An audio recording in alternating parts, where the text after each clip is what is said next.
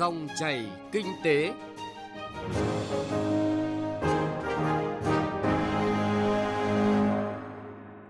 Biên tập viên Thu Trang kính chào và cảm ơn quý vị và các bạn đang lắng nghe dòng chảy kinh tế.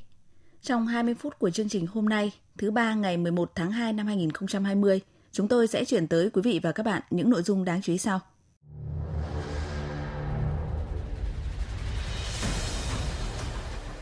Hỗ trợ doanh nghiệp vượt qua khó khăn do tác động của dịch viêm đường hô hấp cấp do chủng mới virus corona. Tập đoàn Dệt may Việt Nam tập trung toàn lực gấp rút sản xuất khẩu trang phòng chống dịch. Thị trường hàng hóa thiết yếu, nguồn cung dồi dào, giá ổn định. Trước tiên, chúng tôi chuyển tới quý vị và các bạn những thông tin kinh tế đáng chú ý.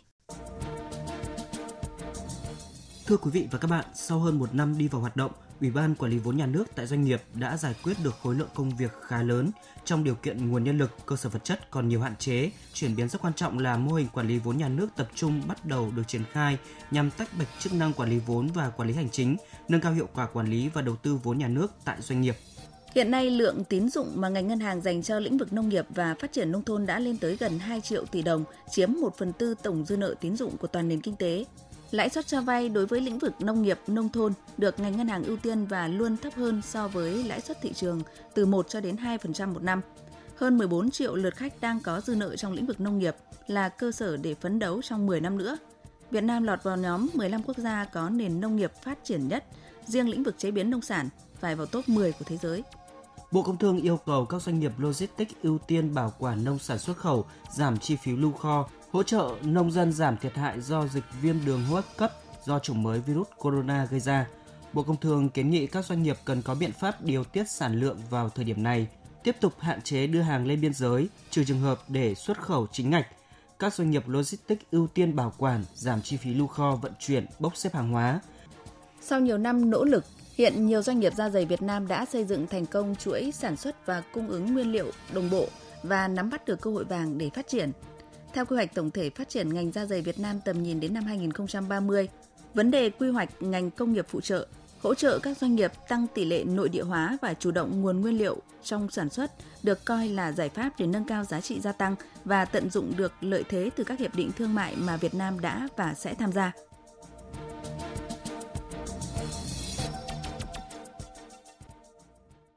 Thưa quý vị và các bạn, dịch bệnh viêm đường hô hấp cấp do chủng mới virus corona gây ra đã ảnh hưởng lớn đến sản xuất, kinh doanh của cộng đồng doanh nghiệp, nhất là các doanh nghiệp gắn với thị trường Trung Quốc. Tại Đà Nẵng, các doanh nghiệp chủ động tìm thị trường mới và vượt qua khó khăn. Phản ánh của phóng viên Đình Thiệu.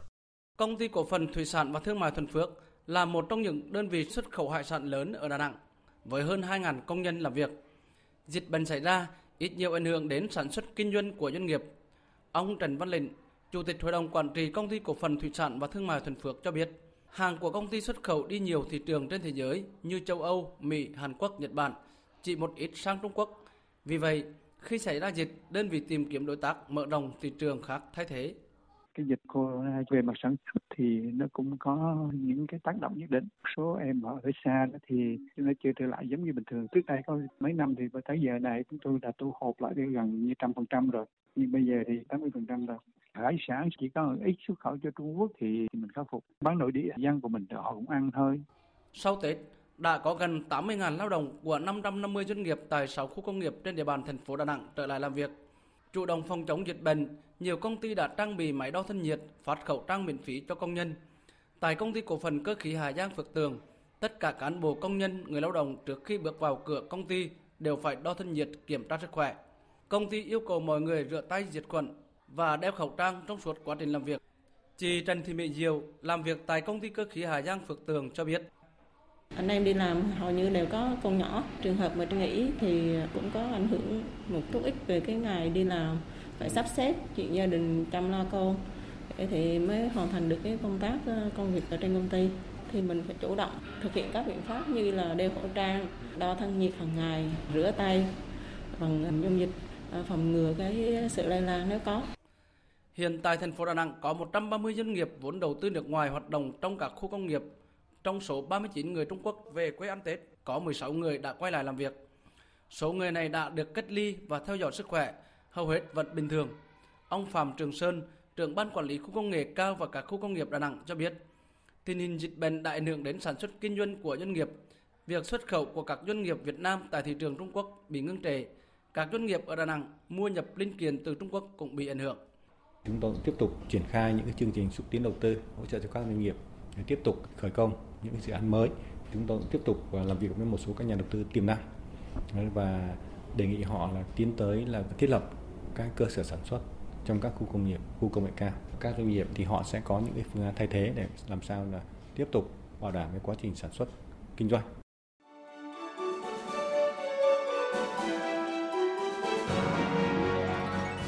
Dòng chảy kinh tế, dòng chảy cuộc sống.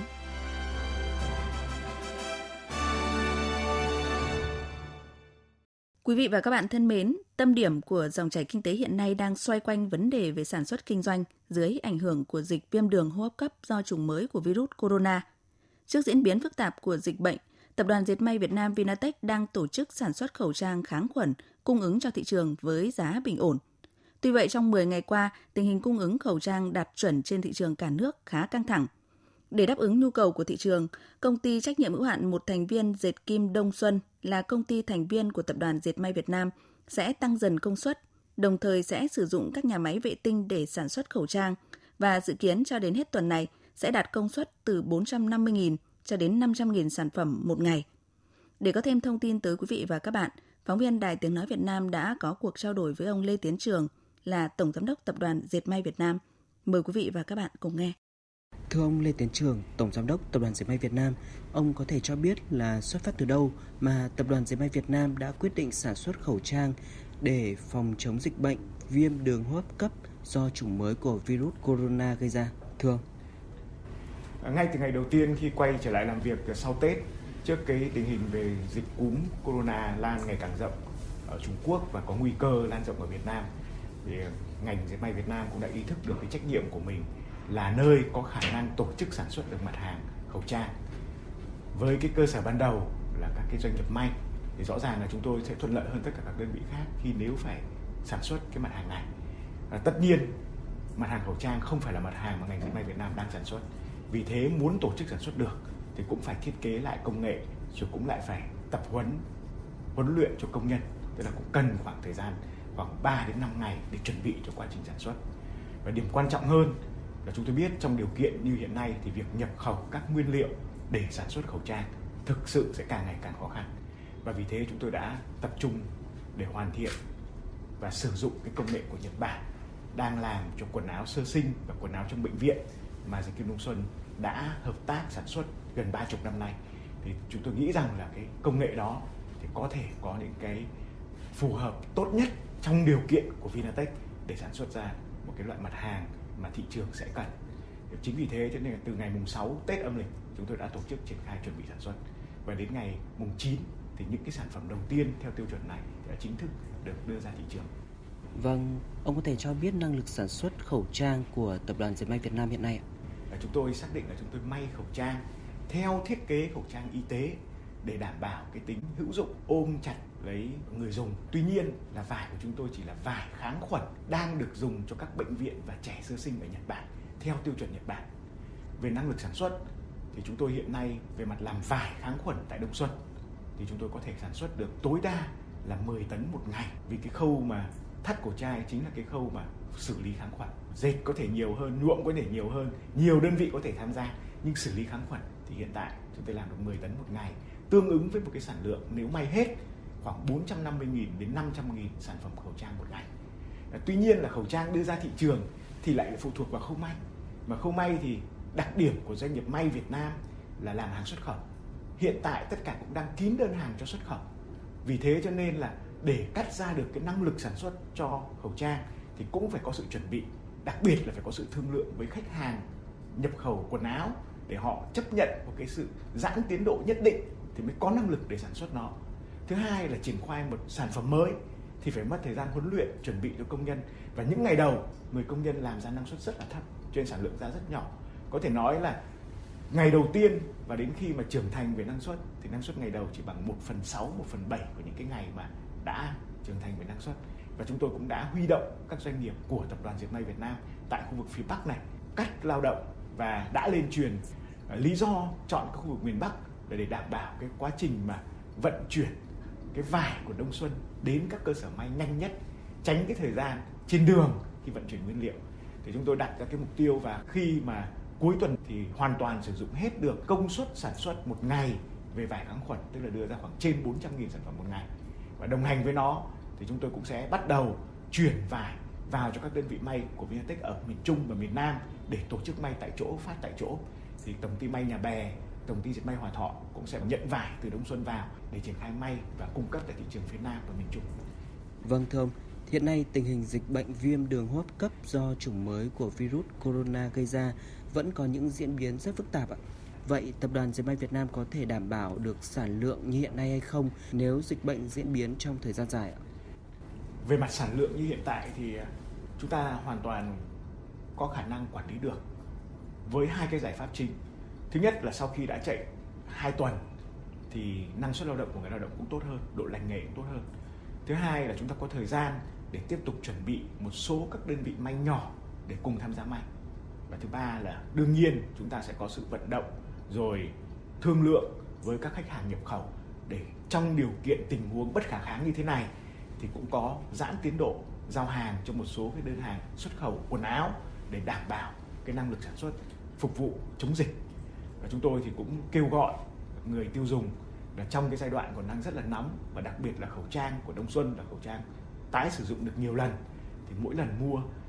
sẽ mua vừa đủ dùng trong một hai ngày. Tức là như hiện nay chúng tôi đang đề nghị, khuyến cáo người tiêu dùng là mua mỗi lần khoảng 5 cái một người. Những ngày tiếp theo sản lượng nó sẽ lớn hơn, khả năng mua nó sẽ dễ hơn. Không cần phải chờ đợi nhiều như bây giờ và cũng không nên là tích trữ để gây nên cái khó khăn không đáng có về mặt cung ứng trên thị trường và chúng tôi bán toàn bộ kể cả cho khách hàng lớn cũng như bán lẻ đều là giá 7.000 đồng cả VAT một chiếc vì thế cho nên là mọi cái thông tin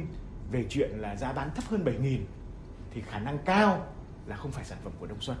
và cũng như là cộng đồng cũng nên có cái phản ứng nếu mà có những cái đối tượng tận dụng cơ hội mà thị trường còn đang rất nóng này để mà kinh doanh nó không được đúng đạo đức của người kinh doanh. Vâng, xin trân trọng cảm ơn ông. Quý vị và các bạn vừa nghe cuộc trao đổi của phóng viên Đài Tiếng Nói Việt Nam với ông Lê Tiến Trường, Tổng Giám đốc Tập đoàn Dệt May Việt Nam. Chúng tôi cũng xin thông tin tới quý vị. Ngoài các sản phẩm khẩu trang sử dụng vải dệt kim kháng khuẩn của công ty trách nhiệm hữu hạn một thành viên dệt kim Đông Xuân, quý vị có thể mua khẩu trang tại một số địa điểm như Trung tâm Bách Hóa và siêu thị tổng hợp của công ty trách nhiệm hữu hạn Eon Việt Nam. Công ty có khả năng cung ứng trung bình hơn 1 triệu chiếc khẩu trang một tháng, tương đương với khoảng hơn 33.000 chiếc một ngày. Thương hiệu Canifa cũng đã kết nối với Viện Dệt May để có lô vải kháng khuẩn may 100.000 khẩu trang và đang duy trì bán 10.000 khẩu trang vải kháng khuẩn. Trong khi đó, hệ thống siêu thị của Liên hiệp Hợp tác xã Thương mại Thành phố Hồ Chí Minh đều đặn cung cấp 200.000 chiếc khẩu trang mỗi ngày với giá không đổi. Quý vị và các bạn đang nghe dòng chảy kinh tế phát sóng trên kênh thời sự VV1 Đài Tiếng nói Việt Nam. Tiếp theo là thời gian của chuyện thị trường.